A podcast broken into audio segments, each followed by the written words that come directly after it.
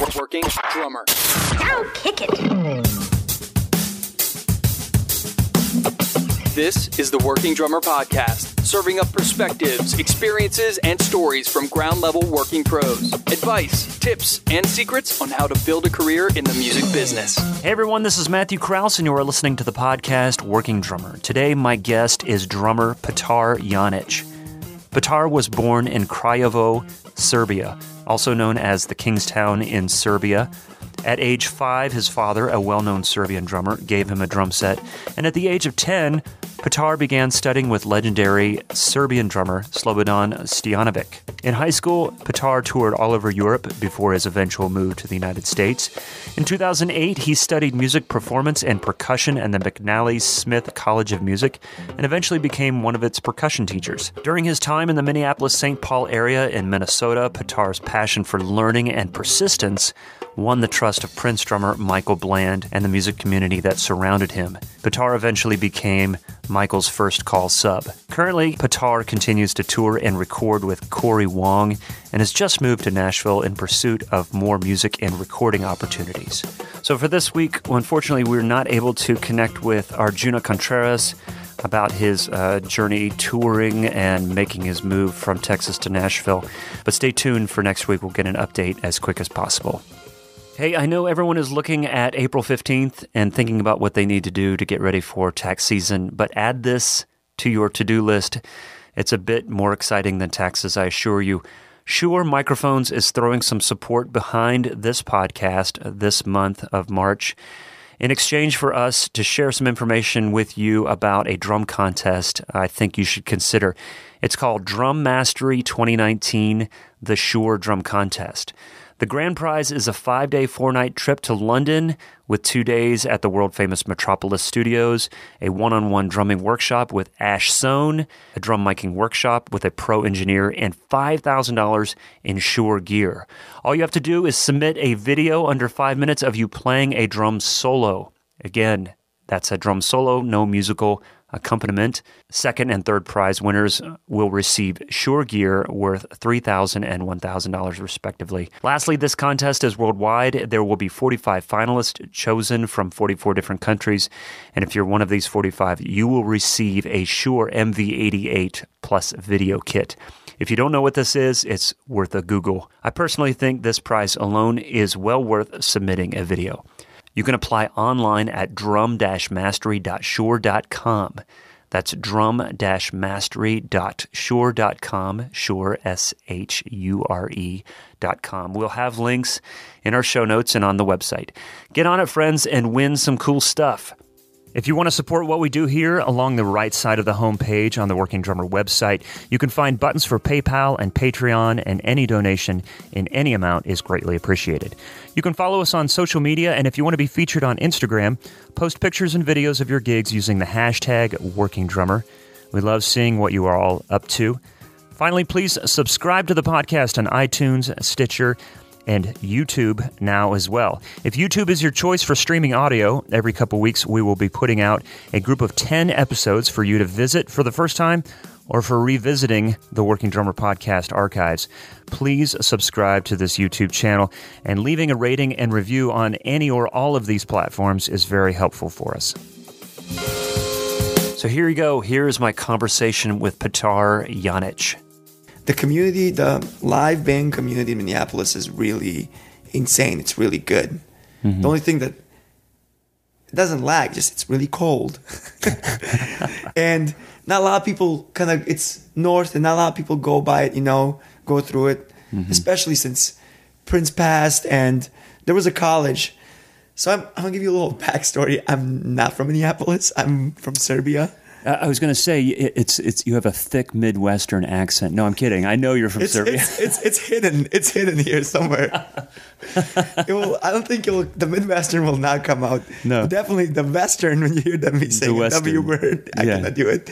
um, I moved there in 2009 for school for college. Yes. Uh, and it was McNally Smith College of Music downtown St. Paul, which was Music Tech before in Minneapolis, and it was like a like a sister to Berklee. It was ran by the president was Harry Chalmiers, who was the vice president of Berklee for 10, 10, 15 years. Mm-hmm. And school was insane. That's that's the only reason originally I came to America because the dream as a kid back in Europe is my idols, Steve Gadd, Omar Hakim, Manu Katché, like all these dudes work with American artists and play American music. Mm-hmm. So as a kid, I always bugged my parents. I want to go to America. I want to go to America. Help me, help me.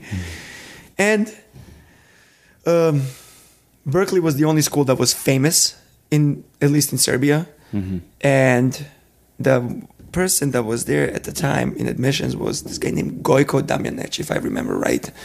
And we reached out. He was from Serbia, and we re- reached out via internet. Um, if we can, if there's anything I can do to audition or something for any kind of scholarship or anything, just even enroll in school. And he said, "How old are you?"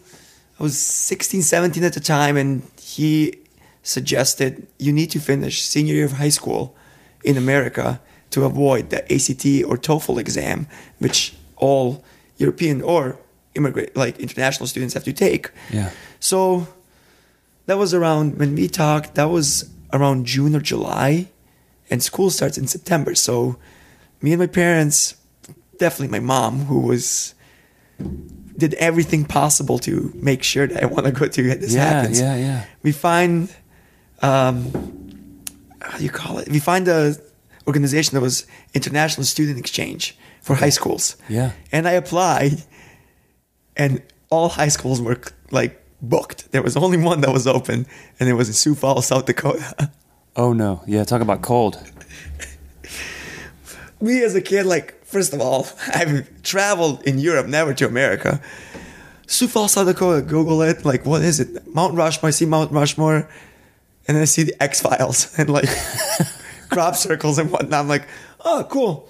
All right, I'm I'm, I'm gonna check it out. Yeah. I'm do I'm doing it. I I'm going to a host family to a lady that uh-huh. I've never met. I'm, I need to go to America. Right. No knowledge of sarcasm. Nothing. I do not know what that even is. Fly over Chicago and I'm confused. Like, excuse me, sir. My English was not this good. It was okay, but it was not. Not that it's good right now, but Yeah. Uh, excuse me, sir. but Can you tell me where my gate is? And he looks at, it, oh, Sioux Falls, man. Have fun.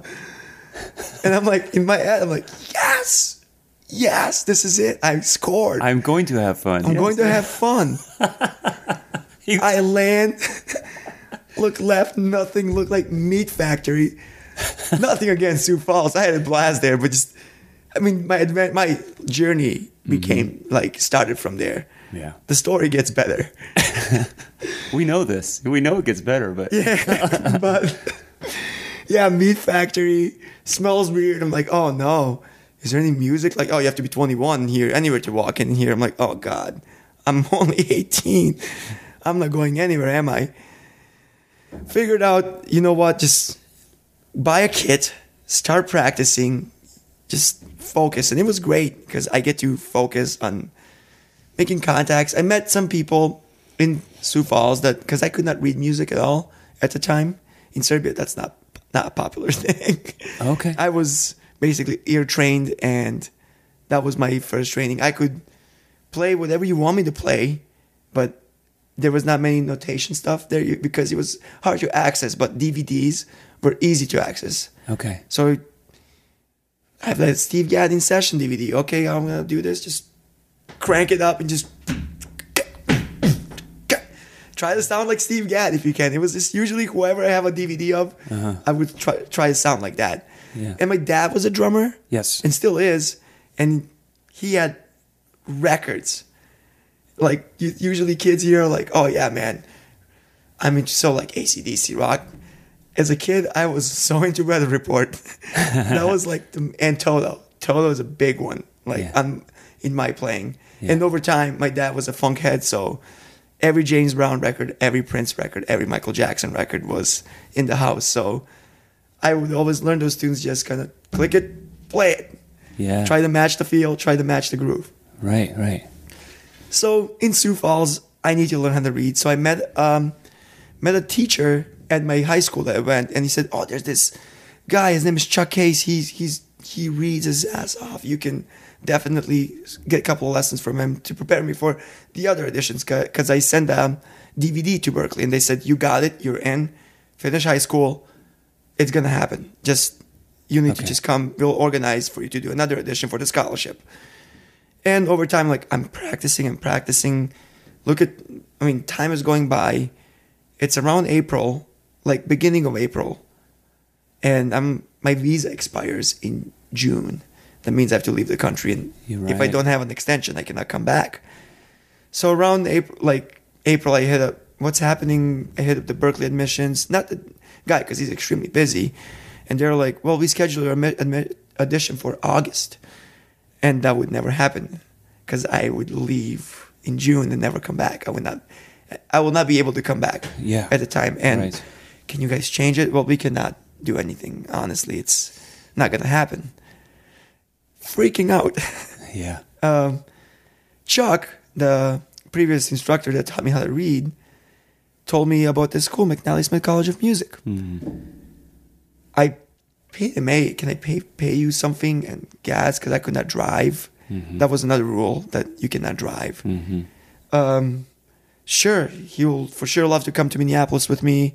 So we made a drive, scheduled audition really fast, and that changed my life. I met the person who organized everything from there on to even today, who helps me a lot, and it was Gordy Knudtson. He's Yeah. a drummer for the Steve Miller Band, Yeah. Yeah. and amazing. Like Yeah. still to, till today, he blows my mind. And I highly advise if you ever want to have somebody to just on the podcast, he's probably He's been on the list for sure. I mean, uh, not been on the show, but yeah, he's definitely been on the list to, to talk he's to. insane in so many realms like life, drums, music. I love it. uh, immediately met with him. Hi, Gordy, Petar, Petar, Gordy. Auditions usually 30 minutes. We played, and he ended having me there for an hour and a half, just us two playing and him wanting to hear the story. And he said, You need to come to the school. I will do everything possible. This is how much it cost. And Serbian Mage is not even, not even a yearly Serbian Mage will cover a year at McNally. So I'm like, Gordy, I would love to, but So I know. So just to not to not to interrupt, but No, no. I, I like reading about McNally, and it's no longer. Real, I'm not gonna say it. I was an employee there right before kind of shut down. Oh, down. really? Yeah. okay, and, and but it, it did shut down. But it, at the time, it was like ranked one of the highest, ex, uh, most expensive schools in the country. And it was there, man. It was about to become nonprofit. Scholarships were coming in. It's just still, still mind mind blowing that it shut down because the school had such a highly. I don't know about the other programs, but the drum program was probably one of the like best things ever Mm-hmm. that I like studying wise because it explored every single uh, weakness of mine and made it better. Mm. And the te- and especially my generation was like tw- 20, 30 drummers. There's six or seven teachers. You grab coffee with them like this. It's not like there's so mm-hmm. many students that you can. Mm-hmm. You get a really bond with every teacher. So I bonded with Gordy. Just we're we're like family now, and Dave Stanoch was one of them. Um, Paul Stieber, who was another, and Dave Schmalenberger. Those are the four dudes that I had mostly like impact me and tell me tell me the truth that were in school. Gotcha. So after the um, audition, Gordy made made it happen. Basically, talked to the presidents, talked to the the the founders of the school and other teachers, and I got a full ride scholarship, That's awesome. and it was awesome. Yeah. Immediately got the papers, came back 2009. School started first semester. I'm in. So you had to go back to. School. I had to go back. Yes, Uh-huh, yeah. I had to go back and see my family. Anyways, I, my plan was to go back Sure. and came back for for the first semester in September. And never, never I'll never forget walking through those doors. Just whoa! Everybody's a musician. Everybody's just on it. Yeah. And immediately teachers are, you're the kid from Serbia because there's not no Serbians there. so that kind of made me a thing. And I'm left-handed. There's another thing that Yeah. Right. Right. that's kind of a curse Because every time I would practice, I would never return the kit or anything, or uh, they would do an exam. All right, Petar, you either going to go first or last, because Right, 'cause you're doing this once only. sure enough, yeah, every the school was kind of competitive and like, oh, that kid from Serbia has a full ride scholarship, whatever. But I had a weakness; I could not read. So mm-hmm. that's where my like mostly like get get you reading. You gotta read. Do you feel like that pushed you though? It definitely definitely pushed me. And the thing is, I did learn, but then after school was done, which is kind of sad, I never had to use it again. I mm-hmm. thus far never had read this or and I think the skill kind of went down honestly. Right. But all the so I finished a bachelor's got my bachelor's degree there and I got a master's degree from there. So I kind of plowed it through and like immediately I want to get just be done with it all. Yeah, yeah, yeah. Um, and that's what all happened in my, my life in Minneapolis. Through that school, they had this, this thing called Artists in Industry. They would bring cat cats from either the city or whoever's passing through town to do a clinic in front of 100, 120 kids. And every time somebody would on, I would just stay and going to be that creepy kid that's going to stay and try and, hey man, I have a couple of questions. and always would happen. And Gordy mentioned this place, this bar in Minneapolis called Bunkers Music Bar and Grill. It's in Washington. It's apparently when I, when I heard about it, it's it's the church. It's the musicians' church. Everybody who's in town, they would go there on a Sunday and Monday to see this band, Dr. Mambo's Combo, play. Mm-hmm. Mm-hmm. I'm 19. Like I'm not entering any bar. Clearly, was persistent with this artist in industry. Like I felt there's something's gonna happen here. And I met a bass player, Johannes Stona, who was the guest on the clinic. And sat down, hey man, can I buy you a coffee? I would like just to ask you a couple of questions. I'm from Serbia, I'm a musician. Can you guide me? Like a little bit what to do? And sure enough, yeah, I love coffee. I love sweets too. I'm like, oh perfect, I love sweets as well. I know a great dessert spot Yeah. we grabbed coffee and he was I played this gig at Bunkers every Sunday and Monday. Like I would try to get in there, man, but I'm 19. Oh, I got you, man. Yeah. I get to the bar, whatever. I don't know. I, I know the background, but don't know what's happening.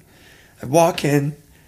It's pretty like you can sense the energy's just there. Everybody's just kind of ready to go. Hmm. I, s- I sit down like I'm, I'm I kind of messed up too. I sat down right in the middle of the bar, just kind of by myself, drinking a coke. And just looking, you can like this. You can even see the because you would walk in, they would make sure to put like the X over your whole hand. Right, right, right. So I look and I I'm like still in disbelief. Like this moment is still like I would never forget. It's Michael Bland on drums. Mm-hmm. Sonny Thompson comes in, plays guitar, who's bass player as well. Just this cast, just first note and it was just oh my god, like what is going on? Yeah. And Johannes comes after the first set. Hey, you want to meet Michael? I mean, I have DVDs of this guy just in Right. Serbia. Like this guy's my hero. Like Yeah. he's one of the, the top five Yeah. before even I knew him. And I'm like, yes, sure. Do you think it's okay?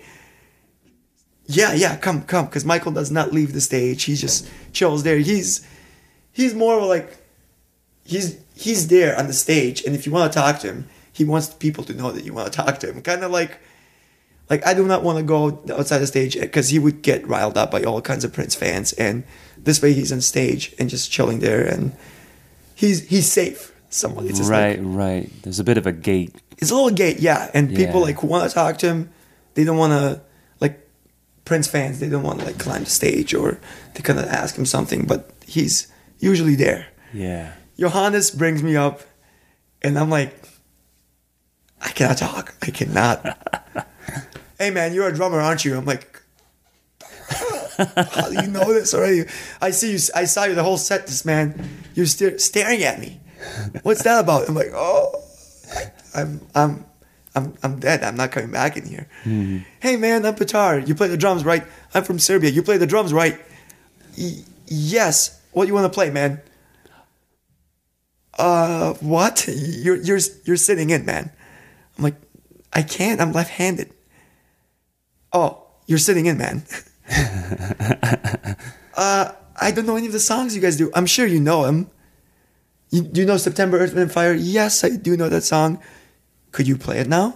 Uh, can you? Can I come back next week? Because that was my excuse. I want to come back to this. Right, right. Can I come back next week and can I? Can you guys play it and I can hear it? I really don't want to make a fool out of myself, and that's what he really liked. That usually when he says to people sit in, they're all yes, I'm sitting in, and I think that kind of also, oh, this kid wants to be. He he knows what's happening.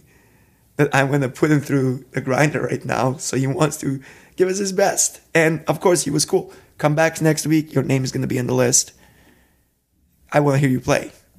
Sure enough, I flipped the kit right-handed, and I just started practicing right-handed off the gate. September, any song I I was kind of writing down anything they would do, and just make sure I Google like YouTube it and practice it right-handed, not left-handed. Yeah, yeah, yeah.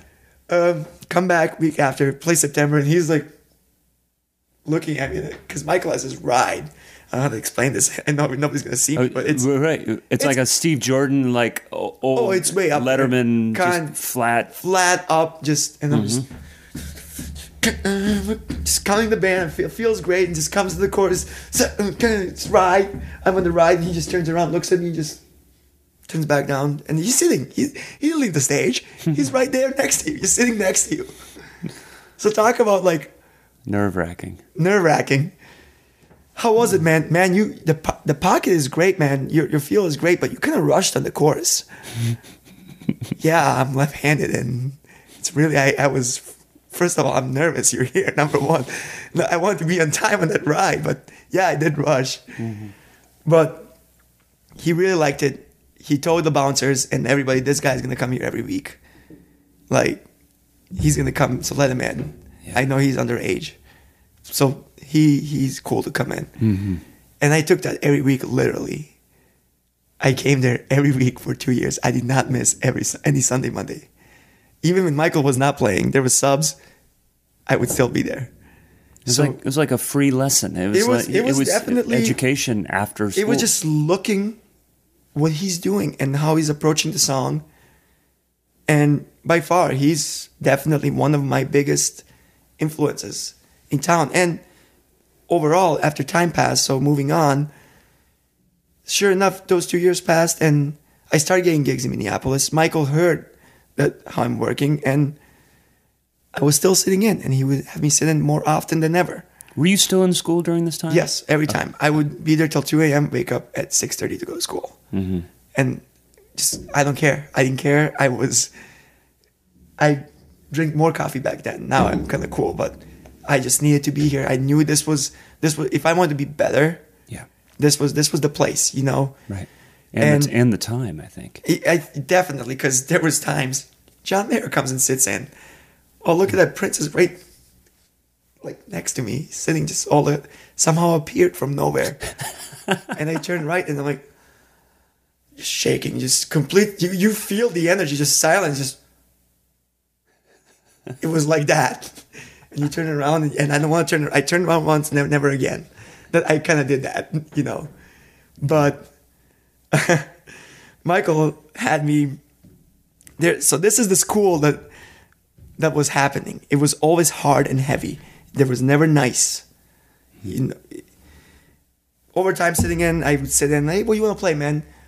I don't know what you're gonna do for me. Any any any kind of song that I can do. How about I know this running tune? I got dreams to remember, and it's super slow, and it's super intense. Like the intensity of that drumming is just of that, percent. Tune starts, and I'm like, no. just one. He counts it in, and he of course picked like one, two, three, and and and and there's so much space, and I know in my head I'm gonna butcher this because I've not practiced this tune right-handed. I'm not tight on it, and of course the tempo is all over the place. And what he said after that, it was complete dead silence. Hey man, if you're gonna play slow like that, you better not come back come back and sit in again. Wow. Everyone heard it. Everyone heard it. And I saw the keyboard player, Bill Brown. He kind of felt bad. Hmm. I thought you sound great, man. And he heard him. No, he didn't. He did not sound great at all. And I'm like, in my head, that was it. That was just, you gotta make sure you know everything, anything, and just make sure you know how to do it right. Hmm. Especially playing drums and playing time and how much slower is definitely harder than Oh, right. there's so much space there's so much intensity in playing and of course playing fast is fun and mm-hmm. just it's easier. Yeah.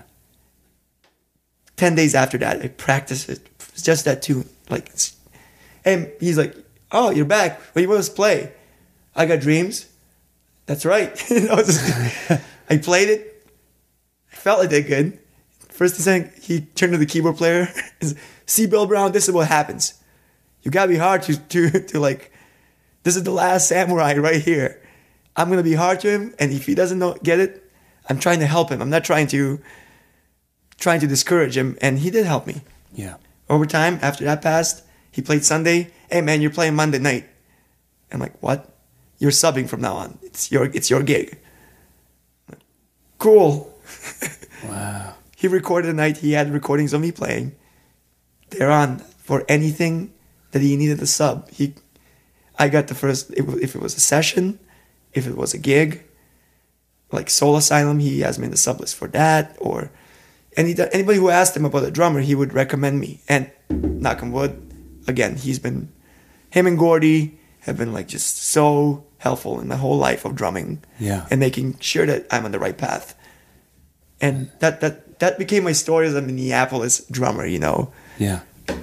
Yeah. and learning from him, showing me the pockets, showing me the ways of practicing. A couple of times we practiced together. He never, never, he would never, we would never sit. Oh, check this out, or show me something. We would sit. He would grab a metronome. All right, man, start playing. Here's kind of ninety, ninety, and I'm he would turn it off and just turn it back on.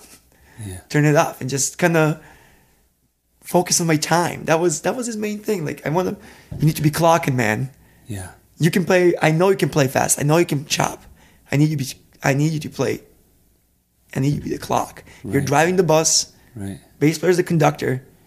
You're driving it. Everybody, and with that band, with the combo, the first gig I played with them, it was just you can felt, you can. I felt it that the whole every member is right, following you. They're not. They're just on it.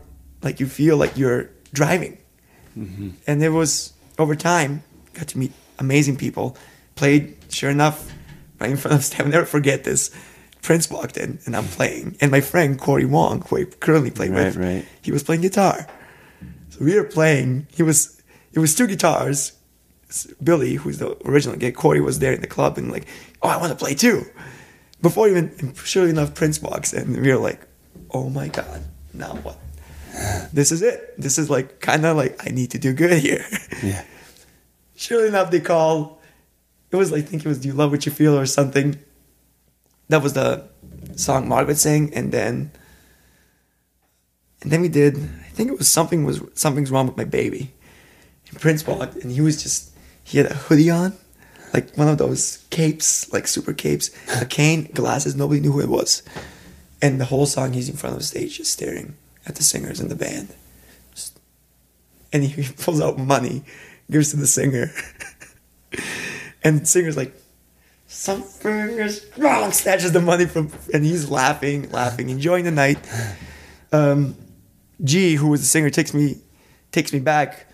Friends, this is this is the kid from Serbia, Petar, and it was just shook his hand. Nice to meet you, sir. I don't know what to say. You you just you're you're the reason I'm one of the main reasons I I'm playing this music, and I really like what you did up there. I hope you have a good night. But that was it. That's great. Left, and uh, over time, definitely had more encounters with him. But we'll get to that, I guess. Yeah. Man. So, I mean, playing the combo gig, played it since 2010, 11, till literally today. I still play when I'm in Minneapolis. Okay. I would I was play going to ask band. about that. Yeah. I mean, I just moved here four days ago. Oh, okay. That was my other question. Is like, what is your connection? But but before I get to that, when you were a kid, though, so you're, you you mentioned briefly that your dad's a drummer Yes. and got you a kit when you were five, Yes. and then so there was some instruction from him. Is that correct? A little bit, a couple of times. It's always, I thought he knew that too. It was always a father and son to do a thing, you know, because because he would get too mad if I don't do something right, or you know, it would be just this will not, this chemistry will not work. Mm-hmm. So actually, there was that my first teacher who did not know how to read, but probably one of the top Serbian rock rock funk drummers at the time was this guy named Slob- Slobodan Stojanovic. Hmm. And if you would Google him or just check some tunes by his band called Smak, which is played S spelled S M A A K S M A K, it was literally if Jimi Hendrix played P Funk. That was the vibe of the band yeah. and he was my instructor, kind of teacher, mentor. I mean, the best way he taught me, he would play something cool. Can you re- can you replay what I just did? And we would take it like that, or then he would part one, part two, and we would grab audio cassettes and record it with his like boombox because he had a Yeah. recorder on it. He would record it, and I would buy a, I would buy a Walkman Yeah. and just put a Walkman and just gonna try and repeat. And that's it was it was an interesting way to teach someone as opposed to have the sheet music. sheet music or it's on the so this is one the end it's on the end no none of that it was just i play it you repeat it if you cannot repeat it we'll record it Yeah. and i will come back some days after can you repeat what i just say and i will repeat it or if you're t- doing a new groove Yeah. and i would learn like clave all kinds of craziness Right. and serbia is definitely known for odd time signatures Yes. so I would gr- I would grow up from a lot of seven, nine, 11. Mm-hmm. Those were like the common time signature. You play a mm-hmm. wedding. Oh, we're playing in seven right now, and people are dancing. That's a wedding gig. Sure. Um, so there's there's a background of that, which was funny, and a lot of fusion was in my blood because I was just around it a lot. Yeah. And then coming to bunkers, I got to experience all the Minneapolis pocket, all the R&B B sides. So Al Green, Marvin Gaye, Otis mm-hmm. Redding, mm-hmm. Curtis Mayfield, Donny Hathaway, Bobby Womack. All I played that on a regular basis. Mm-hmm. And sure enough, Michael, hey man, Soul Asylum might need a drummer here, learn their whole repertoire. I got dive into their book. Just it was more of like I'm I like all kinds of music, mm-hmm. and I know I know that if you want the gig, you kind of you have to research it. You have to do the history, Right. not just the band, but just even the style. So over time, I've, I just spent with many styles Mm-hmm. as possible, try to kind of get get the vibe, get the feel. Yeah. And I think that's where my drumming mostly that I my advice to any drummer or my, I see myself as a chameleon and I want to I want to be able to say almost yes to whatever comes my way, you know. Sure. And not say yes, oh, and do it kind of sloppy. I want to sound because that's because that's what I got from Michael. And when he plays funk, he's the funkiest. When he plays rock, he's the grungiest rock dude you'll see. Whatever he takes, he just he just looks like a different person, but it's the same guy on drums. Mm-hmm, mm-hmm. And definitely that's kind of where what I took from him the most, you know. Just right. Right. That's so great. I mean, just to have these mentors yeah. that see the potential, and I think what it is is there's a spirit about. Well, there's a spirit about youth and wanting to digest Yeah. all this music, and I think that. I think just based on maybe your personality that they saw that. You, I'm definitely You seem like a very transparent person. Yeah, I'm, I don't have anything to lie about or anything. You wear your heart on your sleeve, and so I think that It was hilarious. Even he said once, "What are you doing here, man? You're here more than me. Like, why are you here?"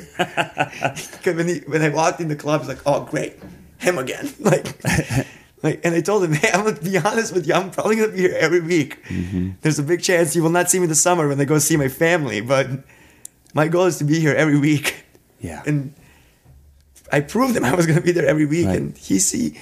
I mean, I was just persistent, and I still am. Like, anytime I see someone that I want to hang out with everyone. That's that's me. But if, Yeah. if I see somebody like this is mind blowing. I need to be around this. I would just try in the most comfortable way, not making, definitely not making sure I'm creepy, but I want to learn. You know, Sure. There's always something to be learned. Right. I even today, like, I need to learn more. And Yeah. Mine is. I mean, why? Why let the day go to waste without trying Exactly. to digest something? And it just makes makes what we do so much more fun. yes, You d- dig deep into it. This episode is brought to you by drumsellers.com, the niche marketplace where drummers, drum retailers, and drum manufacturers buy and sell their gear. List your drums for sale for free, and the only fee is 4% if it sells. Simple. Check out all the new used vintage and custom drum eye candy at drumsellers.com. originally let's i did have a big interest when i was five and i was playing around but professionally i started like investing everything i got into drums was 10 years old. And serbia's serbia was at at that time behind a little bit with technology internet and it was really hard to get videos. So i would see who has a vhs somebody somebody lived in germany has a vhs of weather report and total concert back to back so we would get two vhs recorders. My dad would have and i would grab the vhs and record it over another vhs mm-hmm. so i would go through these concerts every time and trying to i remember when the when i got the dvd for the first time it was just please who who can we call? Do we have any friends in australia or anyone? Can he buy some dvds and i would get what anything was a blessing. So steve gadd in session that was my first dvd uh, one of the modern drummers. Um, i would just try to because it's so hard to get the music there and definitely to play it over there. Because serbia because serbia is more focused on its folk music and if you want to make a living as a musician it's really tough to make it doing foreign music american music. If you want to be a fusion musician it's really tough to make to live off of it you know? You can but it's it's hard Yeah. to play oh i just want to play cool awesome music. Yeah you're not going to get paid. You can do it mm-hmm. but you will never get paid. Mm-hmm. So that that was it for me. I do want to i learned how to play folk music. I played in many folk serbian bands trying to make money. Oh this is a funny story. I don't want to take too much time but Yeah. i remember it was my first professional band like and they were pretty big in the serbian folk pop community and I had a gig. I was 15 years old, 16. I was just just in high school. I went to music school, high school in in Kingstown, which is the city I was born. And we would travel every weekend, Friday, Saturday, Sunday, to do gigs outside. So we would go to Bosnia, which was a seven-hour drive hmm. on Friday, and come back Sunday morning after the gig. And I remember, and this was a month house gig in Bosnia and I did the gig, and I never told my parents what my grades were. After that month, it was parent teacher conference, whatever, right before the semester. In Serbia, they, they grade you from one to five, which is five is an A, Okay. one's an F. Yeah. Take, I had 12, 12 subjects. I was 12. I had eight F's. I remember the look of my mom. I will never forget this. My mom walked in home and just, you're done. That's it. Grabs the phone, calls the band leader. He's not playing with you anymore. I'm sorry. So basically, she quit the band for me, and the band knew. They understood. They were like, yeah, we should not go with him anymore because. all was it all older players? Oh yeah, everybody's like 28, 30, and I'm 16. it was everybody was definitely and they were great. They were a tight band and they were you can tell they were music lovers because they would play a folk song and all of a sudden they would kind of play a song and they're going to the chicken. yeah. Still have fun. It was a great band. But they had to play the folk music to make money. But it, they made made it work somehow. But I will never remember, forget my mom quitting the band for me. That was I was heartbroken at the time. But it clearly I would not be here if she did not do that. You know, Yeah. Right, because you had to come to school. I had to come to school. I I finished. I fixed my grades immediately. I was lucky enough. All the teachers understood what was happening. Fixed the grades. Here I am today. You know, Went to McNally, finished all the McNally courses and everything that was possible. Immediately after I got done with teaching McNally, they hired me to be the instructor. So I, I, I taught uh, Serbian ensemble, which was kind of the odd time. Mm-hmm. Serbian ensemble, and I would either fill in or take over some Gordy classes, some Dave's class, stuff for Dave. So do technique and do apply theory for drums, and it was it was awesome.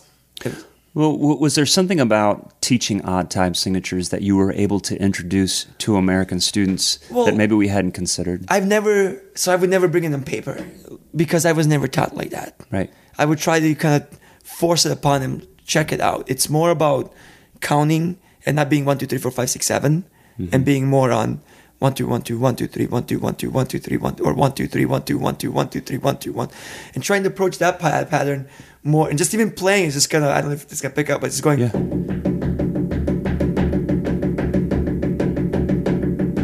and then take one limb and try playing quarter notes with one limb, you know? So just making it more odd and uncomfortable, but just take it slow and just play it like that. It's it's different, I know, but remember the pattern, trying to get that pattern in Right, you. right. Well, like like take the song "Take Five is a Yeah. perfect example of, as opposed to counting in five, you count three, two, Two, yeah.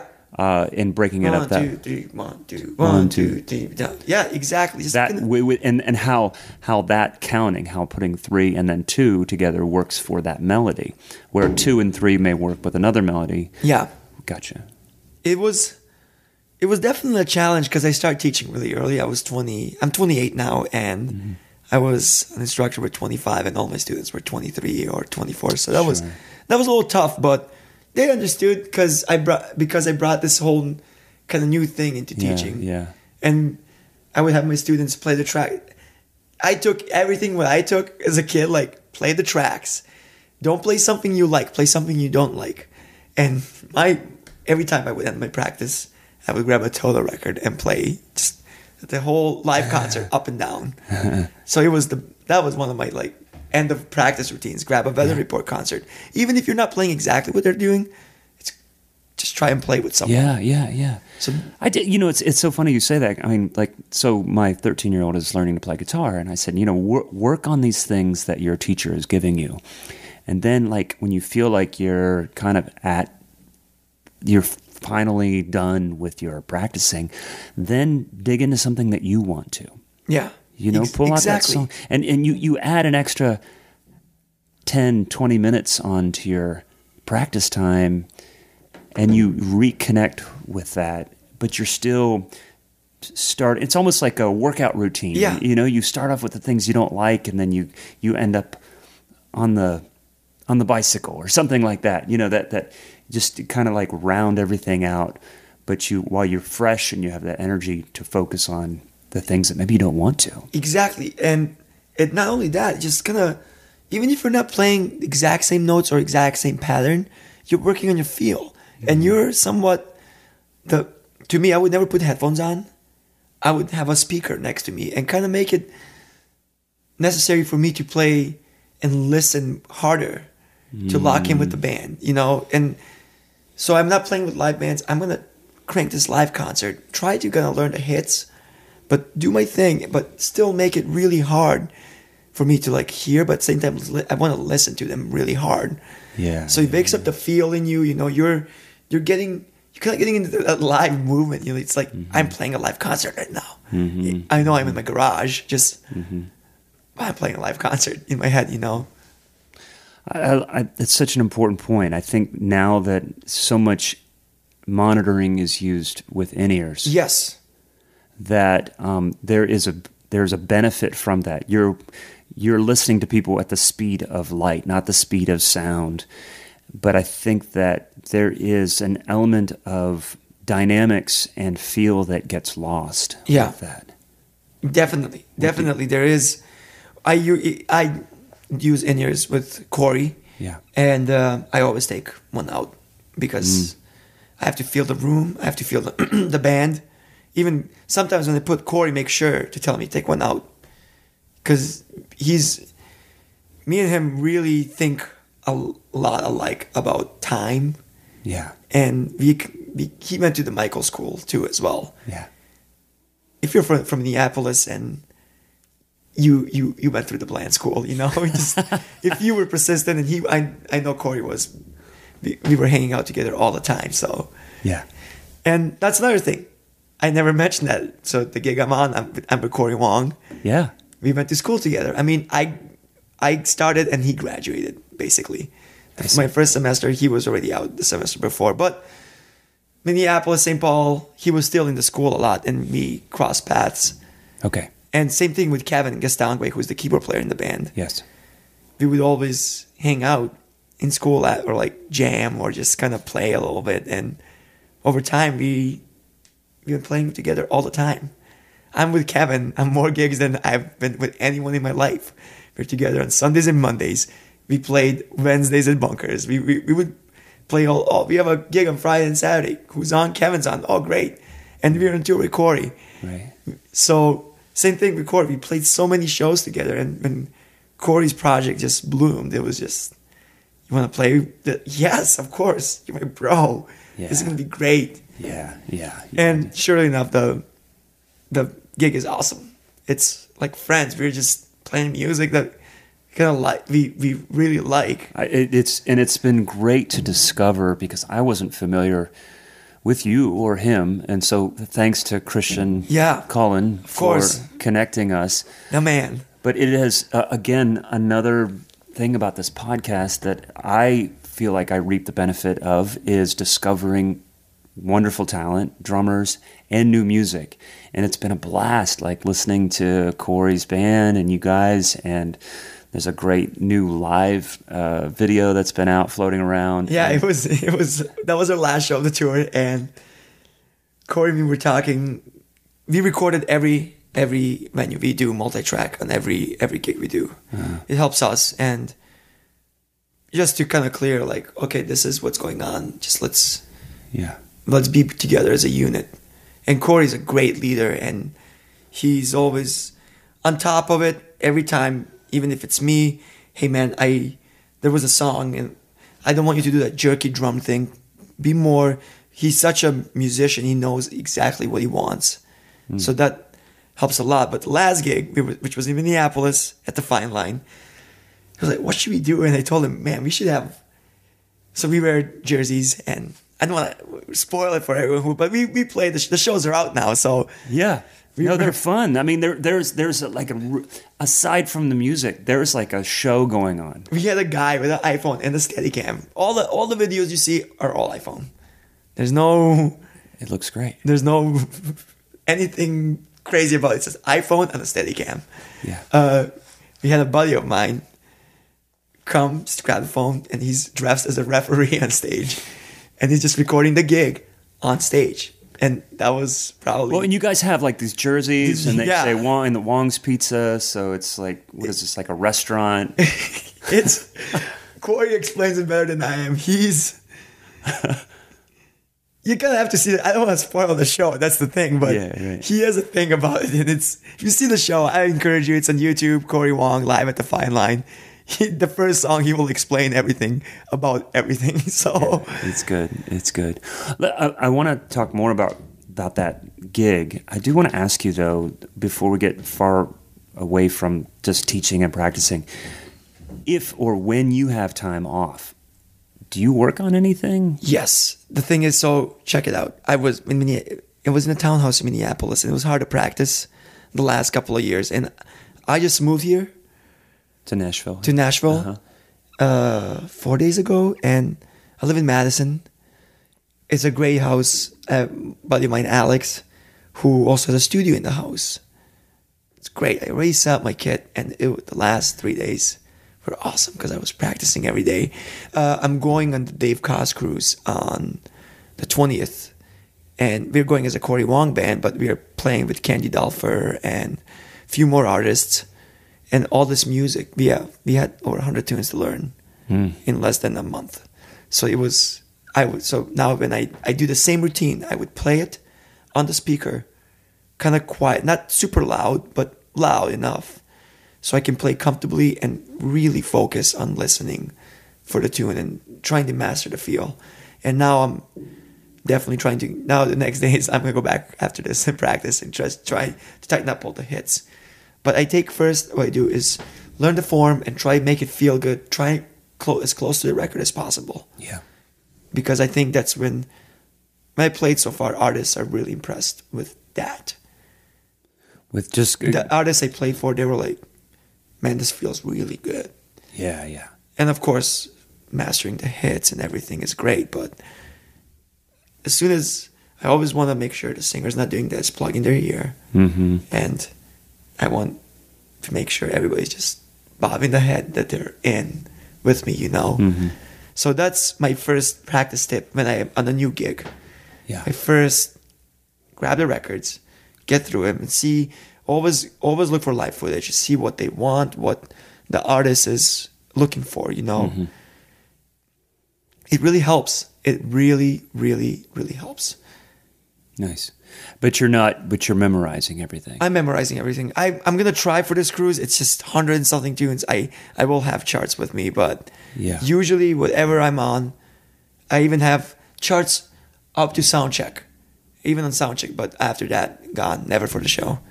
I'm, I my goal is to always have memorized because Yeah. the energy's there.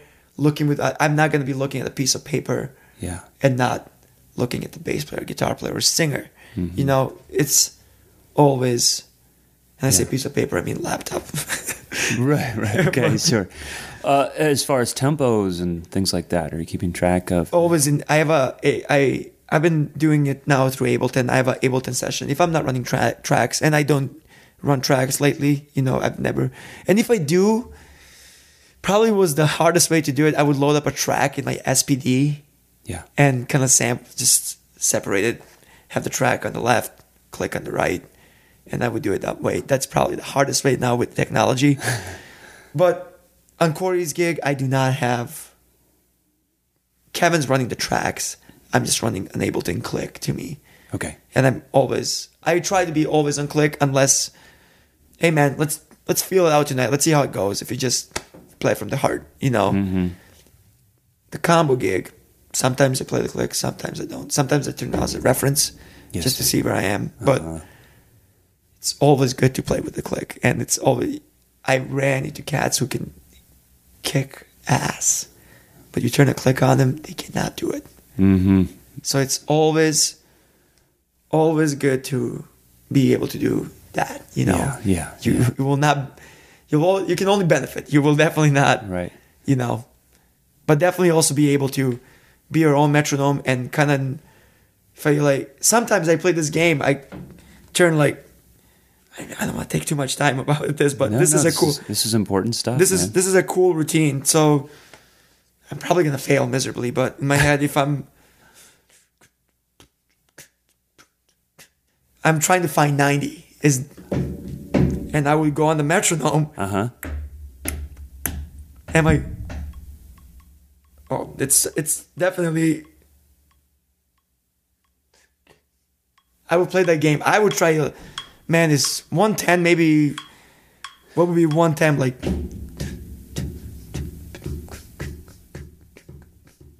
Just and then I would go to 110 and see if I'm if I'm close even.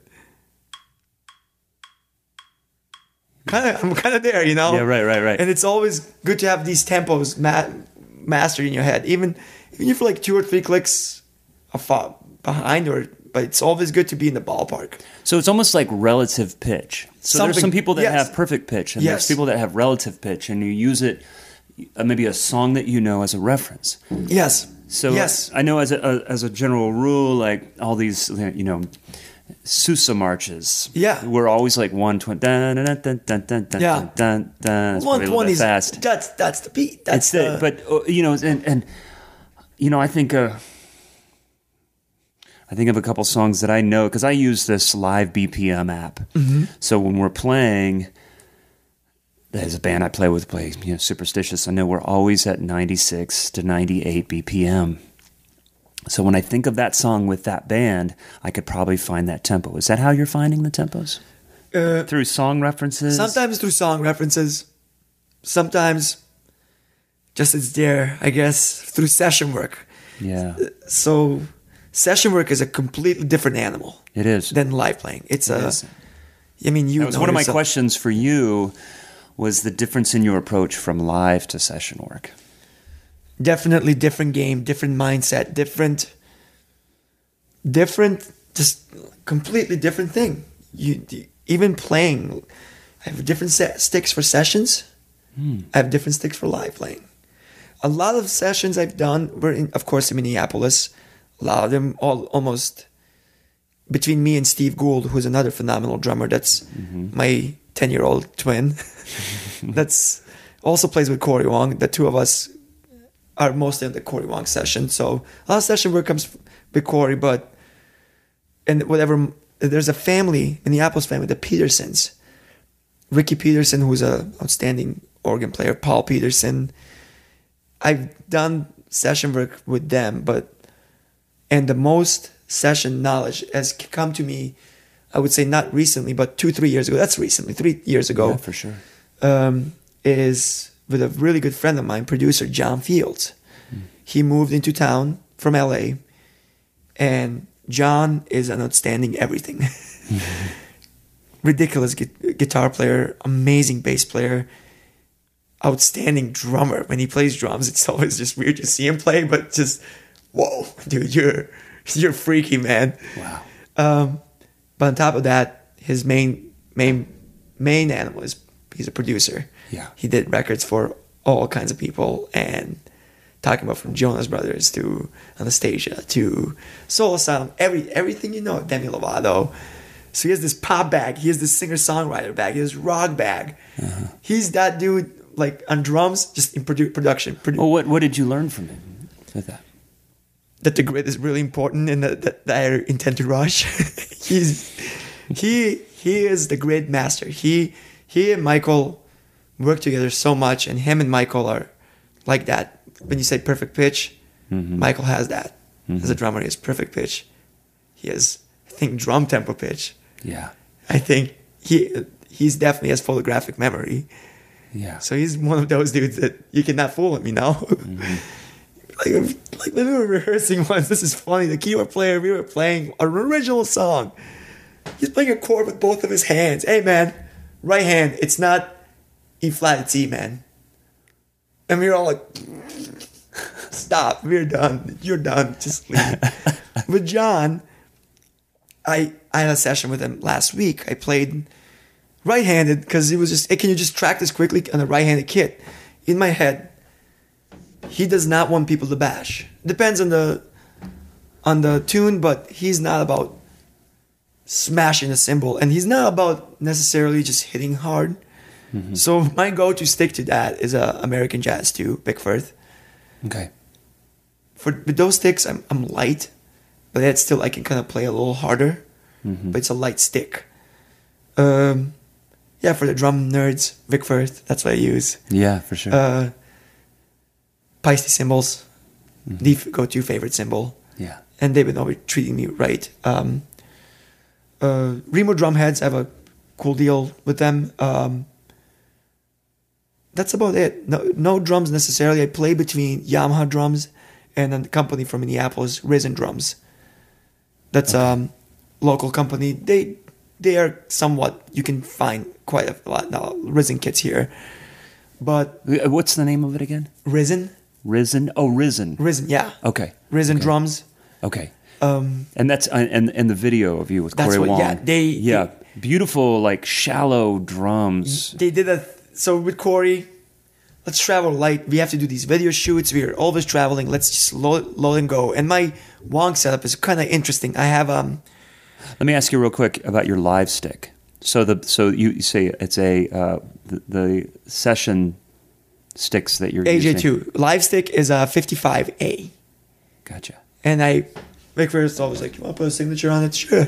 Send the signature. Put a signature. It's not a signature stick. It's a 55A. Although I always ask them if can you make it sure they're a little heavier. Sometimes their first pack I got, there were a couple of pairs that were kind of light. Yeah. And I always I don't know what you guys use. If Yeah. it's possible, just to make I want to be kind of full and heavier. A certain weight. A certain weight, you- yes. Yeah. For the live stuff, because live you kind of have to hit hard, not necessarily you don't. Right. And another thing that I just I got hip to, and I hit the company up, and they were kind enough.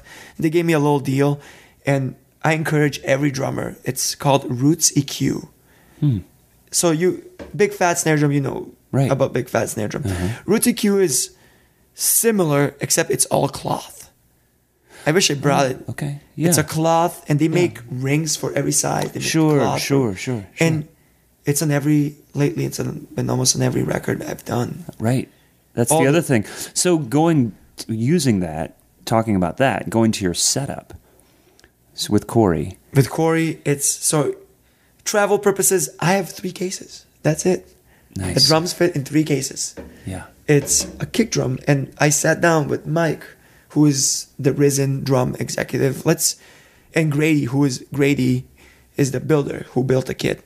We sat together and just hey, can we do this? If I grab a case, let's make a kick drum 22. I want a big kick 22 kick drum, but can we make it by 9 So it's mm-hmm. 22 by nine.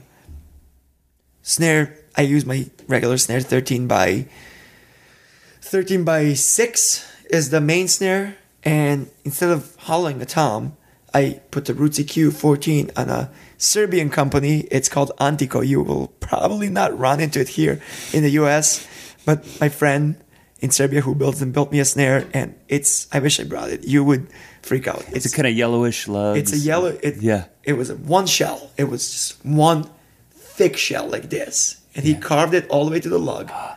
and then he carved it from the lug. So the lug is a part of the shell. Are you serious? It's not glued, and it's maple. It's all wood. Yeah. And it's the. I barely bring that snare. When Cory asked me to bring it for the tour, I only use it for sessions because it's insane. But Cory asked, I did it. It's outstanding. You turn it off, it sounds like a 12 inch tom. you have it where the tom would Where be. the tom is. Yeah, And right. then some songs, I turn the snare on it. You get the. Mm-hmm. Yeah. And with these, it's like hand clap, or it's It's great. it's great. And then the floor tom is a 16 by 9. so it's really shallow. We had to find special legs so it can be because I sit pretty high. Yeah, yeah. I use um signature 22 ride, light ride. You have a remote hi hat too. It's not. It's a stack that I kind of built from a fast crash and a stack, and they tighten it up and they put a blanket on it. I put blank uh, towels on all my cymbals for the Cory gig Yeah, right. because Resonance Cory does not want it to be extremely loud, and Cory's more about the dark sounds, less bright, more dark. So hmm. I put a little like kitchen towel, I cut it and put duct tape around it mm-hmm. and put in the cymbal. Mm-hmm. That way, symbol's not symbols tone is there, but it's It not almost looks like a braid. kind of like a braid. Yeah, kind of when you uh-huh. put a symbol, ring, sing, chain, whatever chain, Yeah. you just put a cloth. But it's a towel. It's a towel. Yeah. On the on the stack, I put a, a cloth, so it's extra tight and sounds like a hi hat, but it's not. Mm-hmm. Yeah. I could get one with hi hat, but it's just more piece of hardware. Let's just go. Right. I'm kind of making her more like janky ghetto. Yeah, no, no, I mean it sounds really amazing, and and it's interesting as this comes up more and more in the podcast when we're talking about sounds in the studio and live now, and this kind of crossbreed between electronics and acoustic drums. Definitely. and I feel like in recent, I would almost say months, there's been this evolution of drum sounds and setups where we're almost starting to get away from electronics yes. and back into creating electronic sounds with acoustic drums and cymbals. There's a so to answer that. There's another artist I played for of Minneapolis. Uh, his name is Alex Rossi. Crazy good guitar player, singer, mm-hmm. singer songwriter, more pop, like pop funk, uh-huh. and that's when me and John got super in because I was spending every day possible with John just to witness him work, and he's probably one of the fastest engineers I've ever seen in my life. Mm-hmm. The speed and how he produced that record and how we approached it and in the drum part. If I played your record, I would say, "Hey, this is programmed. This is real." And the oh, the whole song, the whole record is either electronic. Every song has a touch of acoustic and electronic. Mm-hmm. So in this song, I played, for instance, kick and snare. I programmed the hi hat or there's a song I played snare and hat and programmed the kick drum. Or, Right. and I would kind of do a mixing thing, and you can never you never know what's programmed, what's not. Well, there's there's you know there's Tom Petty records that are like that. Yeah. You know, from the late '80s. Oh my god, everything. yeah. I didn't uh, Runnin' down the dream. That's programmed, right? Uh, some of it is. Some of it's real. I I what like I, like, I and it's hard to it's sometimes it's hard to tell but i mean there there's you know it's like a acoustic snare drum with a with a programmed hi-hat Yeah. you know things like that I mean, Prince was another one who did that. Prince was just another uh, half of his records. Like, well, he had Michael, like the tune "Get Off." That's just Michael and Sonny, and then what he how he programmed around it is just insane. yeah it's it's i think embracing some of that technology and knowing how it works and arranging that knowing how to arrange that knowing how to program that is another tool in our Yeah. in our kit that we exactly. And being, I'm I'm new to the whole programming thing. I'm not. I'm not gonna say I'm an. but you're not kind of new to drumming I'm not new to drumming, Yeah. but I'm not some kind of wizard. So I'm learning Logic. I'm learning Ableton, Yeah. and just trying to be always ready to. Huh? How about if I go?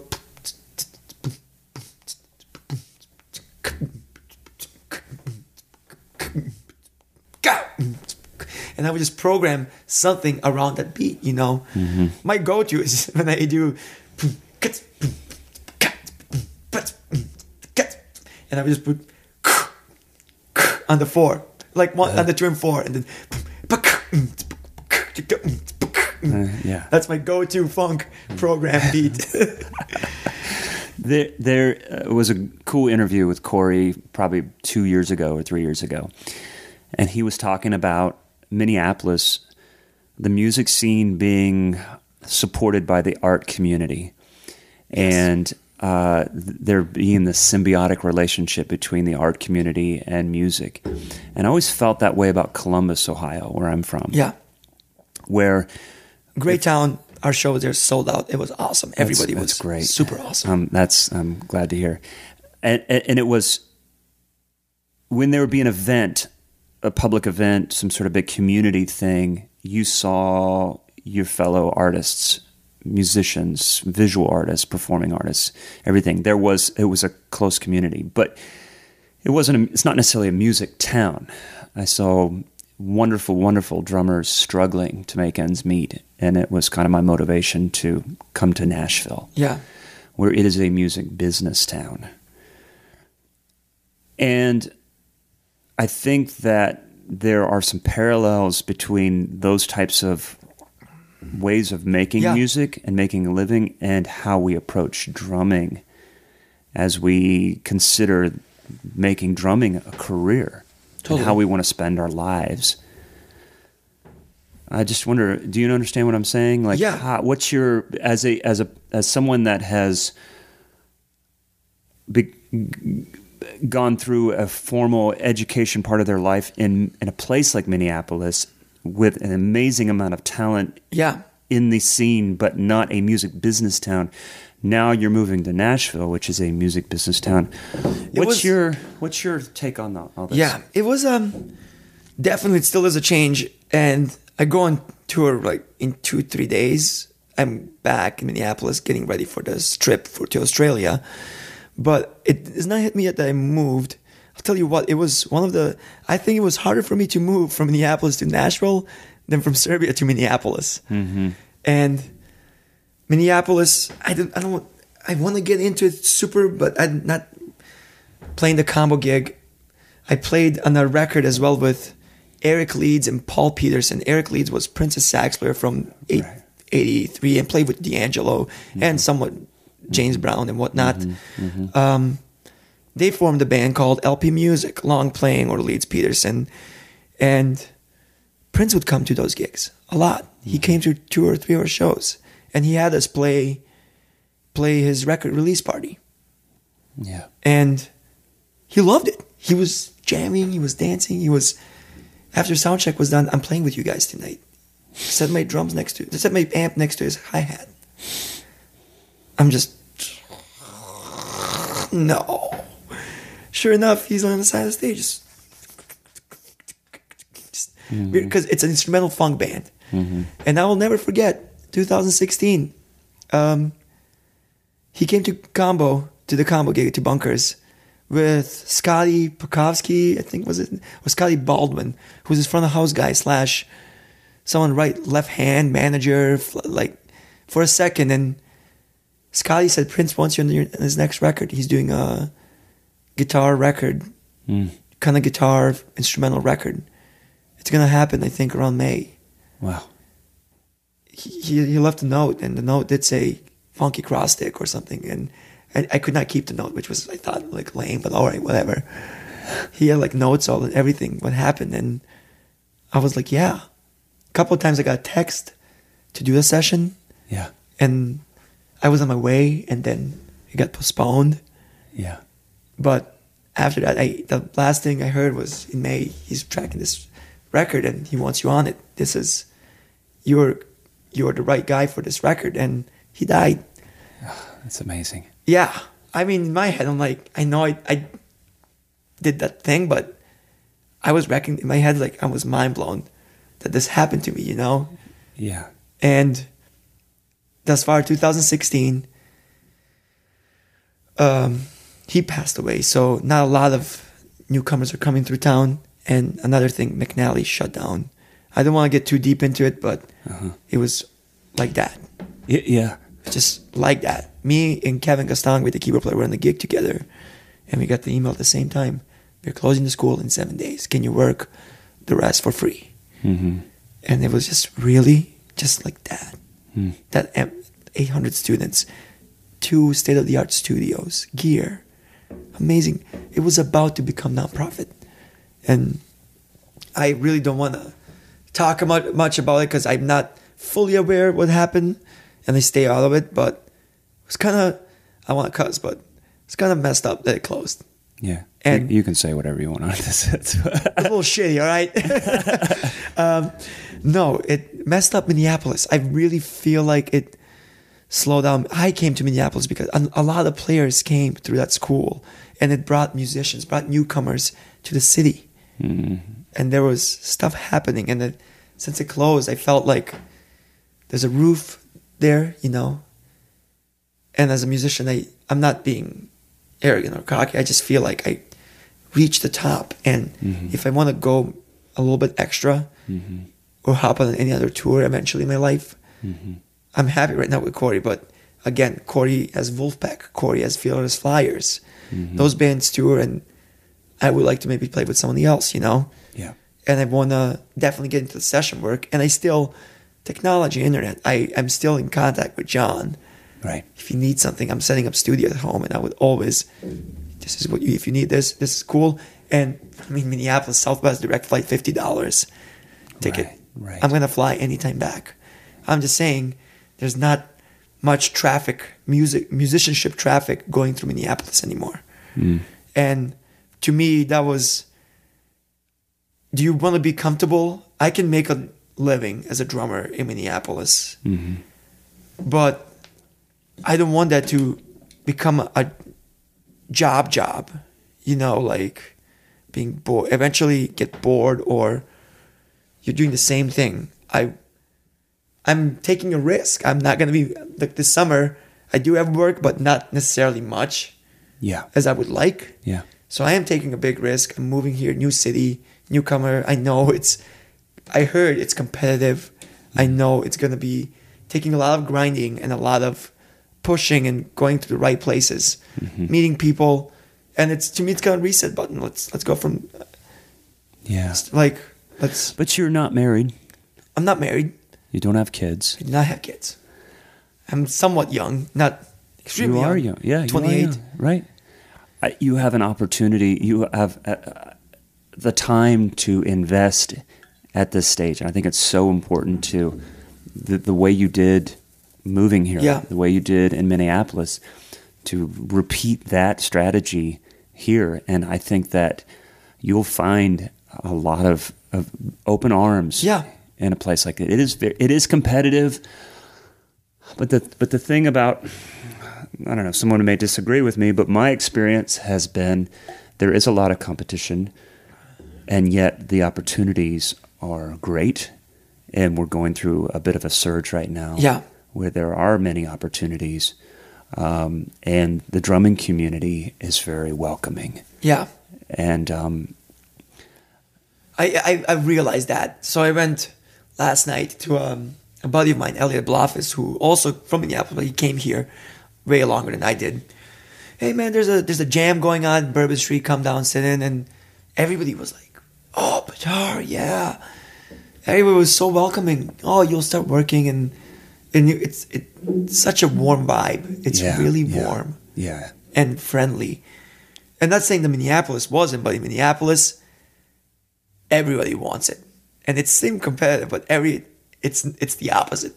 It, It's more with like cats like Michael Gordy, Stokely Williams, who is another extraordinary drummer that I kind of picked up a lot. Um, and Barry Alexander, those guys are super chill. Like, let's hang. But there's cats who are not, who are like, oh, I want the gig. You know, it's it's. I sense that there, there's a difference, but the energy in Minneapolis just there's the Minneapolis pocket, you know, that's just there and it's hard and just. Mm-hmm. Mm. Mm-hmm. And I feel like that's like the drumming communities, you know, mm-hmm. it's hard. While here, I'm saying there's no pocket here. I'm just the Nashville, it's soft and warm and delicate, somewhat. yeah. And it's Right. See the community being like it's Right. delicate and there's a lot of work and everybody needs a sub. I think that's how I felt it at least. Yeah, yeah. My visit, my visits prior here when I met other other cats and other drummers, you know. Right. And, and, it's interesting because there's there's drummers and musicians from all over the country that bring an element of their influence Yes. here. So whether it's like, you know, somebody that grew up in D.C. that has Yeah. this certain type of feel, or somebody uh, the the Memphis pocket Yeah. that they introduce. So it's it's it's interesting. There, I don't know if there's necessarily a Nashville sound, but there is a mix of Yeah, the di- diversity of the people. Yeah, and and you will you will find that people will really want what you do.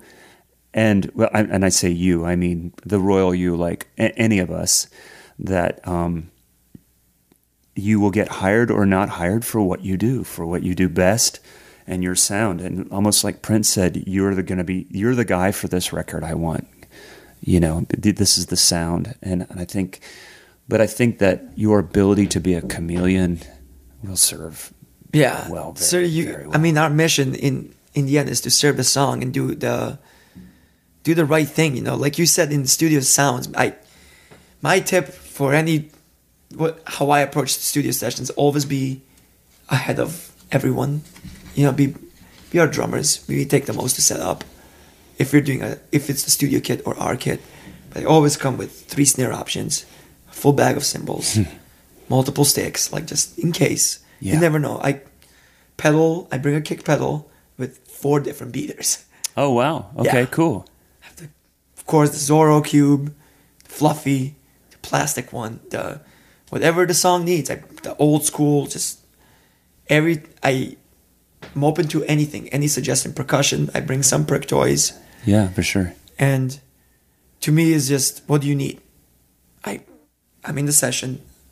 I'll give you depends what the rate is, what, the, what I'm hired for, what the budget is, but usually it's until you're happy with the take. I give you a perk pass. I play percussion a lot as well, Uh-huh, so I got some skill in that. So if you need a conga take, if you need sure whatever you need, I'm here for. So Sure. and always be ready. I mean, know the song, know. And espe- I've been in sessions where, as a kid, younger, I, I definitely botched some. Nobody's perfect. There was times I was late or, I I you learn you learn the hard way. You know you learn on your own mistakes. I was late to rehearsal. I you know it's you learn, but you always just know your mistakes. Never try not to repeat them. You know.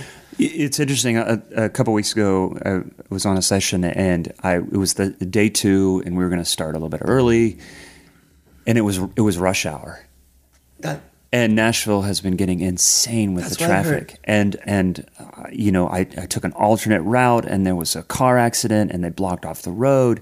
I mean, I was I was a half an hour late, But and I- everyone was wa- now during that time i was texting and say this is happening. And the, the, the engineer running the sessions is take your time. We're fine. We've got things going on and I felt awful. And everybody Yeah. was was cool and forgiving, but I can tell you, just keeping them up to date Yeah. was just the peace of mind that it gave me while I was in the car driving, and gave them peace of mind that Totally. we'll get it. We'll, we're we're we're fine.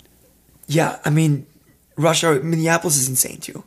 I will never forget this because I just finally got over it. you can you can tell. I know we met for the first time, but I am. I talk fast. I'm I'm hyper. I'm full of energy. You are. I was driving to a rehearsal to play. I got the gig in town to play with David Garfield, keyboard player. He played with everyone. He's George Benson's MD currently. Jeez. and he was in town, hired me through Michael, of course. Michael can know this is the guy you should hire. Rehearsals, Paul Peterson's playing bass, Ricky Peterson's on the gig, like all heavy cats, all heavy hitters, and I'm driving 394 rush hour. You cannot move. You, I'm stopped, and I'm I have 20 minutes to go, and it says I'll be 20 minutes late. I'm texting the guys, and I got Minneapolis hard. I'm running late, and everybody's like, "All right, man," and I can s- screw it. Boop, carpool lane. Yeah. Nobody with me, just me, just I'm blazing. Yeah. Woo, woo, woo, woo. Oh no. Cop, of course, pulled me over. Hello, officer. I know. I know all of it. I'm sorry. I'm late to this, and it's really important. If you can forgive me, I, that would be amazing. If you can, no, nope, three hundred dollar ticket. Oh my gosh. He charged me for two offenses, which I was mad. I had to go to court for that because I didn't. I, I was only in the carpool lane. I was not switching off lanes. Yeah. Be careful, guys. but I was on the gig on time, and I took that paycheck, and of course my insurance went Oh, sky high in Minneapolis. But it's all good. Time passed. I, I still I don't care. I need to be on time. Yeah. I think it's important. I, I think And I freak out. I'm a freak. I freak out. Like I'm gonna be late. No, I just, just don't get in the accident. That's my thing. Just don't get in the accident. Just pay attention. Right. But whatever you have to do, just be there. right.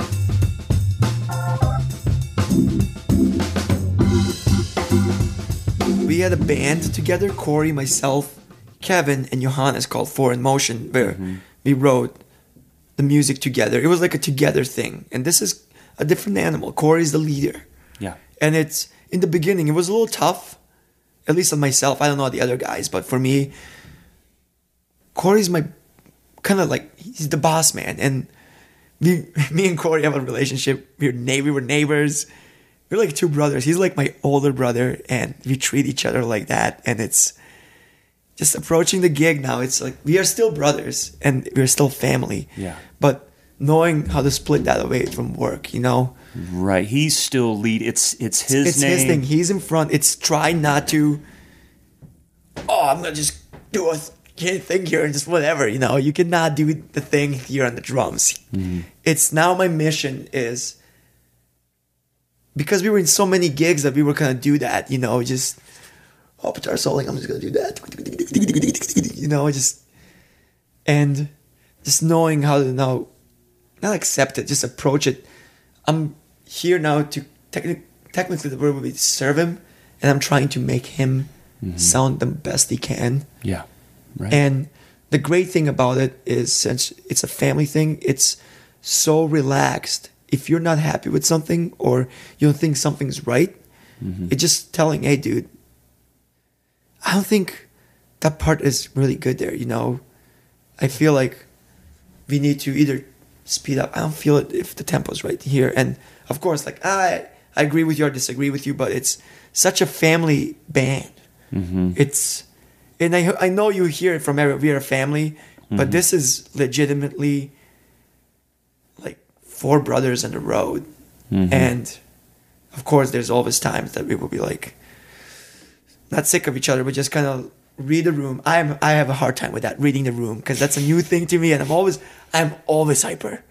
After the gig is done, I'm like, whoa, that was slamming, guys, and then they're like, I want to chill, man. I'm like, right. Right. nah, man, that was such a show. Yeah. It was great. Yeah. And we we learn from that, you know, from each other. We learn a lot, and we help each other definitely grow and support each other. When that, when none of us have a moment, all guys are fixed. on the guy who's having the moment, mm-hmm. and we're super into it, and we're super positively critiquing it and positively supporting. Like, oh yes, you're doing it. Yeah, dude, just keep doing it.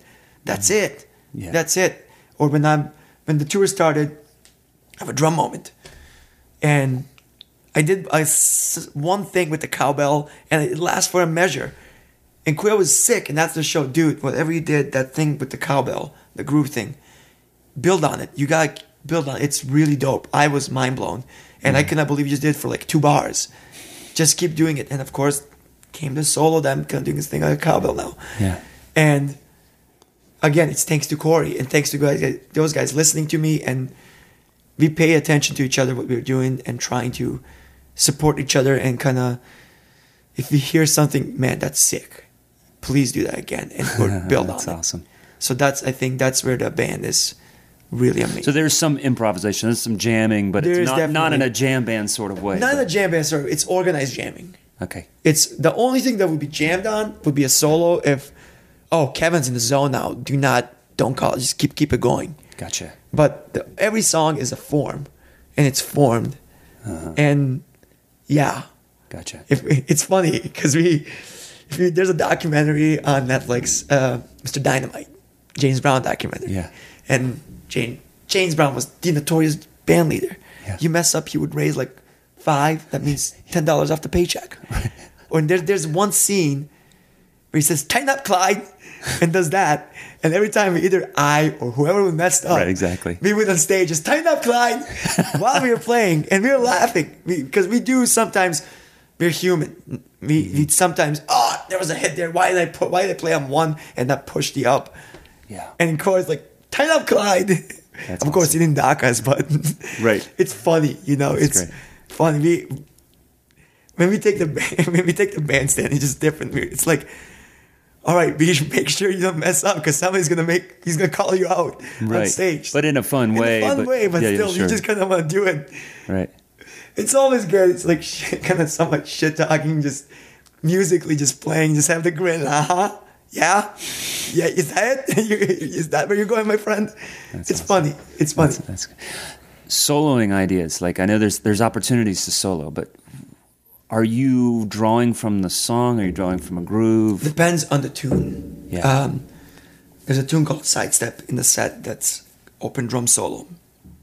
And I always, sometimes I approach soloing as driving a manual car, but I don't drive a manual car. It, I don't even know how to drive it. I did learn it when I was 15 and I Gotcha. never had to drive it again. Uh, Um, but I see it as shifting gears. You start from one, and you go all the way up to five or six, whatever you got in yourself.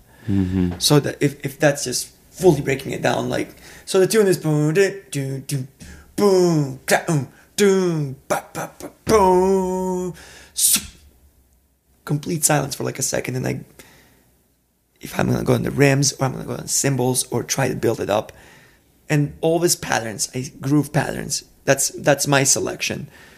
There is always speed. I've watched crap ton of Dennis Chambers and crap ton of Billy Cobham, and mm-hmm. always get my mind blown. So I steal ideas from other people. Another one that I like is Omar Hakim's playing, mm-hmm. Mm-hmm. who is insane yeah. when it comes to soloing.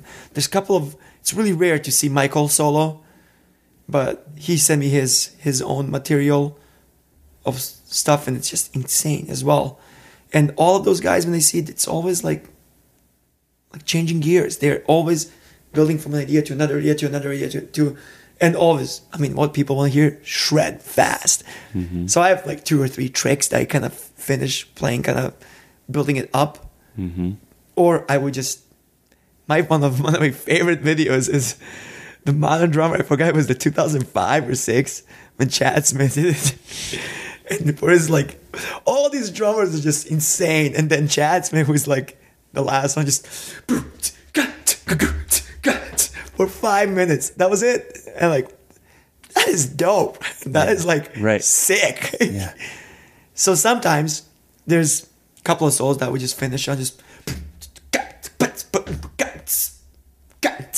always keep the grid and kind of try to build off that and then Uh-huh. Yeah. you know. Oh, there's some great stuff, great videos of you stopping and then coming back on too, or you know, doing some stuff like that. Yeah, keep But it's the time is stays there, but there's these. You're introducing space Yeah. for the tension. we are all entertainers and there's Yeah, a crowd full of musos that are just musos. they're just there you know they're listening uh-huh. it's not when you're soloing or somebody else is soloing there that's noise or they're it's literally when they say silence just the whole room just hmm. just like that just complete silence mm-hmm. and they're all paying attention Oh, there's eyes on you, man. I don't see a cell phone. No one's looking at their phone. it's Yeah. it's in, even when Cory's doing the thing everybody's just woo or they're like just all in it so Yeah. that's same thing approaching when when you solo I approached like I'm here to Gordy had a great a great um, I don't know what the proper English term is example how he explained soloing or playing it's you have the audience and you grab a like magicians are trying to hypnotize you. Grab a clock. And that's mm-hmm. you. Just grab one thing and all of a sudden pop you did a thing and everybody just kind of did that. So sometimes i will just go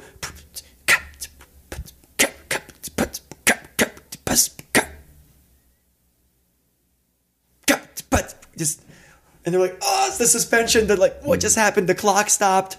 What like you know just that's another cool like way of seeing it but just seeing the audience having them participate kind of, some kind of way as Yeah, well yeah. is cool Yeah. I'm nodding. I'm nodding because I, I love it because I, Yeah. I'm the worst. And, and just having these ideas, it's like, it's just, of course, of course. it just makes so much sense. it, it's it's weird man it's it's not i'm not coming up with anything new it's been around for so mm-hmm. much and you see new players that are outstanding mm-hmm. and but i might definitely go to his old school i just love I think what it is though is is is for okay. So for me personally, it's it's inter, it's reminding you of these elements of soloing and creating tension and that whole thing that Gordy's talking about that can be done right now. That can be Yeah. put to practice right now. Not some crazy sextuplet thing backwards backwards or just thing that takes years to develop that it's like man i don't know if i'm gonna, ever going to be able to do this next time somebody randomly calls for a solo but having this idea that's that's something Yeah. now Yeah, exa- I mean, depends on the gig. There, there's been gigs I've never had to solo, and mm.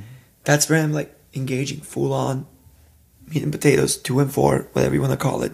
Serve the song, Yeah. serve the artist, yeah provide, provide um, that that that ride through the gig that's comfortable for them, that they're yeah yeah relaxed. So it's always good to have these hats, you know. If if they say, "Oh, give the drummer some," you know exactly what you need to do. Yeah. That, but if they don't, it's totally fine. I know exactly what to do at the same time too. I'm not here to impress anyone except the guy who hired me Yeah, exactly. and the audience. With the soloing thing, tell a story.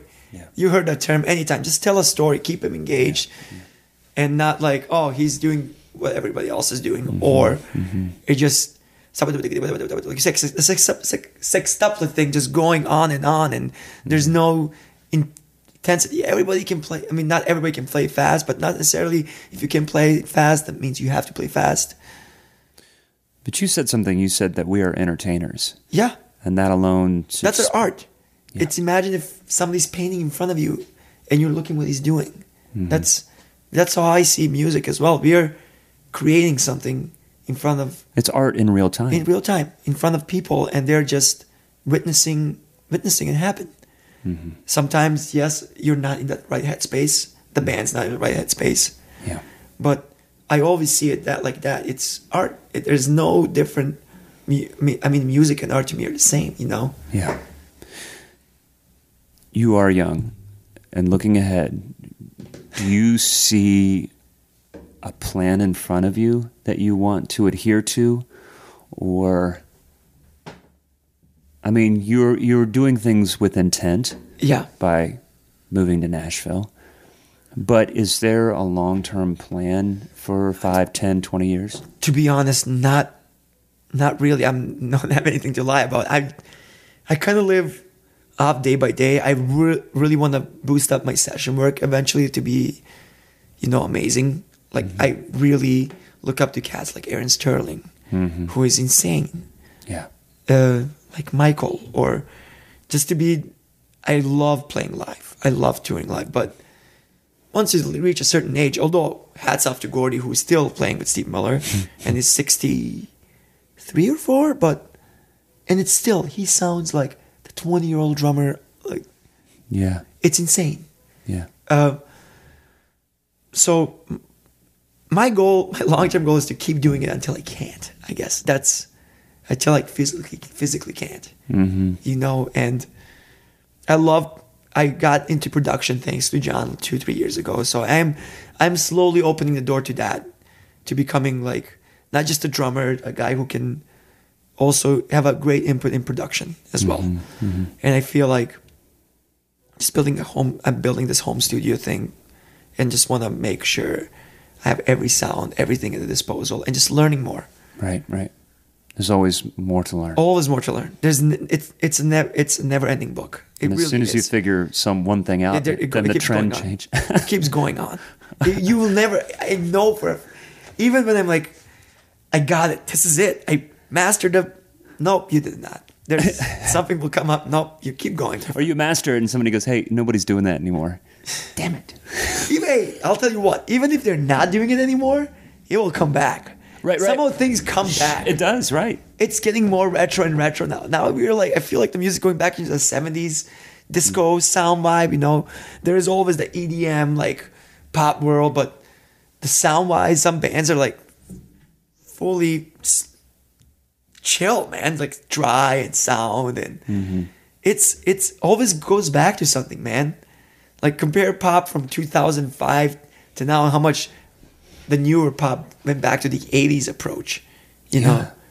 how much the 80s are influencing today's music. It's insane. I mean, Style, style, style sounds. of style of uh, other things outside of music. It, there's retro. There's it's insane. even in clothing, fashion. I know. Just, Yeah. it's it it comes back. It it keeps like circulating and even haircuts, everything.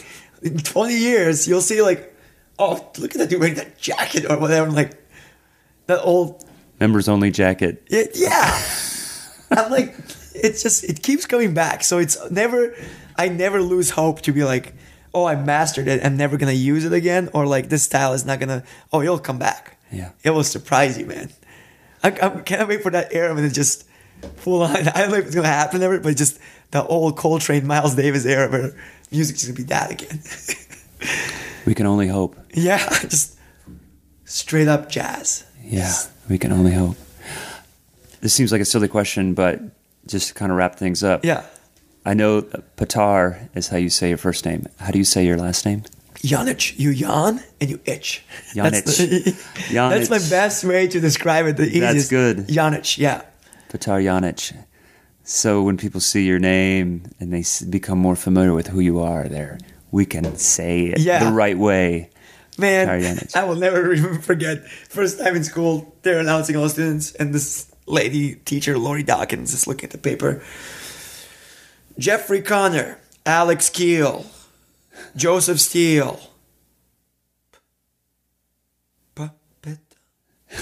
Peter Jansen. and I'm quiet. I'm like, huh? It's like AA Ron. Peter Jansen? kind of like Aaron, like Balake or uh, I'm like, I think that's me, but it's Petar Yanich, but it's okay, I guess. It's okay. As long as I mean, I don't mind against anything about name, name against name Peter, but just just I don't see, look, I look I don't look like a Peter, and there's that A there, so kind of people call me Petar, mm-hmm. Petter. I got every, And I don't care what you. I always say, I don't care what you call me. Just call me. I order coffee. Everybody asks me like name. I say PJ. There you go. It's easiest. PJ. and then it's for P. it's food, coffee, whatever it is. I say I- Max. Is every time I say my full name, everyone says Max. So I said, yeah, sure, whatever, Sure. Max. I'm I'm changing my name to Max. Yeah, the easiest. I mean, Cory easy, Steve easy, Kevin easy. Everything's e- I know. and PJ. It's PJ. PJ. One last uh, shout out, thanks to Christian Cullen of course, for man. What a us. genius! I need Christian. I know you, if you listen to this at the end, man. I owe you a phone call, and I'm really sorry I've not reached out yet. But yeah, Christian, what a genius, man! He- Any patch you ever wanted to hear, Mm-hmm. he has it. Yeah, Any drum loop, he has it. yeah. And we met like this, so Mm-hmm. fast, doing one gig in Minneapolis. It was Song Division, and like, hey, I'm Christian Petar. We were playing together, and like, you played with Cory Wong. I'm like, wait, you're the guy that makes the patches, Christian Cullen, right? Immediately, you know, you want to go to John Fields' studio because we had to, like four hours off and grab food. We went, we met with Matt Fink, Dr. Fink from the Revolution, Hmm. and they took took him immediately. Let's go to John's studio, and he's like, immediately on the computer getting patches together. I'm like, this is he's insane. yeah. He's such a genius and what a great player too. Just a, uh, overall, man, it just it's just it's so fascinating just to see how people work Yeah. within this business, and it just seems Small world. it, it seems so overwhelming. But when you dig deep, you find the humanity and the beauty of it, and we're all in it together. And it's just he, you just need to be open yeah. and and good things will come, you know, for sure. Well, man, it's been an absolute pleasure. Thank you for having To me. meet you Not Max, and- Matt. That's Coffee shops, remember it's Matt. Hey, Really appreciate it, thanks, man. Petar. Thank you so much. This was gas. Awesome, man. Thank you. Thank you. I know he's been mentioned a couple times during this interview, but a big shout out to Christian Cullen for connecting Petar and me. Uh, not only is he uh, has a fascinating story and is a wonderful drummer, but it has been a delight to get to know Petar and to check out his playing uh, with Cory Wong. There are YouTube clips. There's lots of stuff that's been happening with him the last year with Cory that is easy to access, and I encourage you to check that out. He has a lot of uh, spirit and energy in his playing. It's it's just it's very encouraging uh, to see somebody like this really dig in and be excited about music, and it, it it's just it's very infectious. He's also just a sweetheart of a guy, and it's been it's been great to get to know him. So check him out. Stay tuned next week for Zach Albetta's interview. Once again, this episode is sponsored by Shure Microphones. Check out Drum Mastery 2019, the Shure Drum Contest. Apply online, drum-mastery.shure.com, and uh, check out and see what that is all about. But again, we thank you for participating in this podcast by listening and commenting and subscribing, and we hope to see you around. Bye bye.